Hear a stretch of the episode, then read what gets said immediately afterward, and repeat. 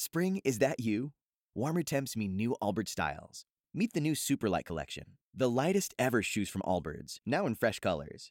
These must have travel shoes have a lighter than air feel and barely there fit that made them the most packable shoes ever. Plus, they're comfy right out of the box. That means more comfort and less baggage. Experience how Allbirds is redefining comfort. Visit allbirds.com and use code SUPER24 for a free pair of socks with a purchase of $48 or more. That's A L L B I R D S.com, code SUPER24. to Washington every weekday at this time in WOKV's Kirstin Garriss. I tell you, the lightning fast changes that are happening uh, thanks to artificial intelligence, uh, catching many people, uh, maybe even flat footed. Congress is working to balance both the challenges and the opportunities in that effort, really getting underway today, Kirstin. That's right. Today, uh, senators are hosting their first ever artificial intelligence forum to really dive into how do they promote innovation and the rapid development of artificial intelligence, but also mitigate any kind of risk. Um, today, this is a bi- small bipartisan group of senators is leading this effort uh, with Senator Senate Majority Leader Chuck Schumer really kind of taking charge on this.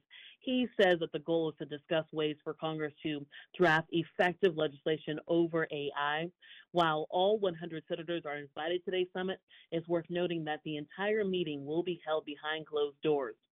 Today, lawmakers will meet with some of the industry's biggest names. So we're talking about uh, Mark Zuckerberg, um, X owner Elon Musk, which is formerly Twitter, also even former Microsoft CEO Bill Gates. During today's meeting, uh, they will also meet with organizations outside of the tech industry, so groups that represent fields like labor, civil rights, and defense. Uh, Schumer says they will also talk about ways to, uh, you know, excuse me, how to draft that legislation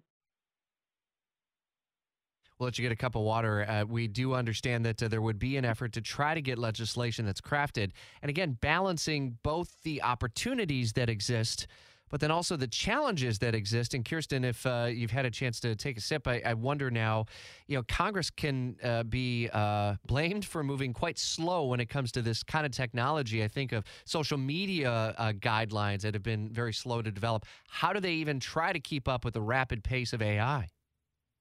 And that's exactly why lawmakers are trying to get ahead of it, is as they say, because many of them feel like they dropped the ball with social media, uh, especially as now we learn more about how social media is impacting uh, kids and their mental health.